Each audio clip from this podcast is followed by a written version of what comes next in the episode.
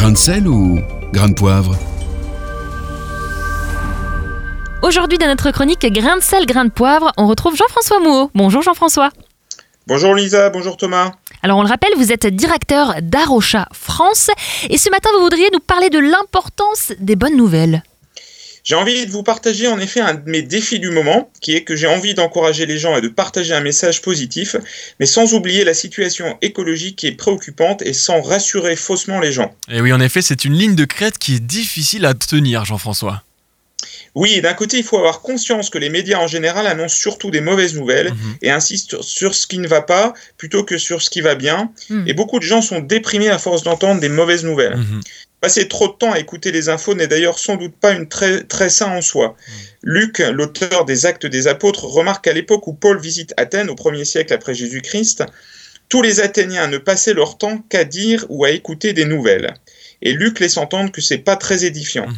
Il est donc justifié de se concentrer sur la bonne nouvelle, l'évangile, plutôt que d'écouter en boucle des mauvaises nouvelles. Donc où est le problème au final, Jean-François ? Le problème, c'est que mon métier, c'est de parler d'écologie. Or, on me demande de plus en plus souvent de délivrer un message positif quand j'en parle. Récemment, par exemple, j'ai écouté une conférence d'un scientifique du climat qui nous disait d'être encourageant et qui résumait le message à transmettre aux gens comme ceci, je cite. « Le problème du changement climatique est bien réel, c'est bien nous les responsables, les experts sont tous d'accord, la situation est grave, mais, et c'est là le point important, on peut résoudre le problème. » Mais du coup, c'est plutôt positif, ça devrait nous réjouir, Jean-François. Oui, je serais ravi de délivrer ce message que le changement climatique est solutionnable, si j'y croyais. Mais je ne suis pas du tout sûr qu'on peut résoudre ce problème. Je suis même convaincu qu'on ne pourra pas le résoudre facilement, et en tout cas pas en faisant confiance à nos seules forces humaines sans l'aide de Dieu. Il y a plein d'exemples dans la Bible de prophètes à qui on demande d'annoncer des bonnes nouvelles pour rassurer, et plein d'exemples de faux prophètes qui disent au peuple et au roi ce qu'ils ont envie d'entendre. Or Dieu condamne les faux prophètes. Et alors face à la crise environnementale, n'y a-t-il donc plus aucun espoir, plus rien qu'on puisse faire, vous pensez ?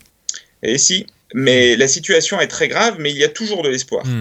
Par exemple, l'évacuation de Dunkerque en mai 1940 est aujourd'hui encore communément appelée, même par des non-croyants, le miracle de Dunkerque, une expression qui a été popularisée par Churchill. Le miracle s'est produit, selon certains chrétiens, parce que des centaines de milliers de personnes ont prié pour une délivrance miraculeuse à l'appel du roi d'Angleterre George VI et de l'archevêque de Canterbury pendant l'évacuation. Du coup, tant qu'il y a de la vie, il y a de l'espoir.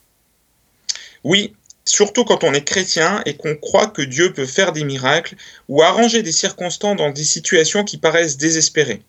Il faut se rappeler que Dieu est capable de calmer la tempête, comme Jésus-Christ l'a fait quand les disciples l'ont réveillé alors qu'il dormait dans une barque au milieu du lac de Galilée.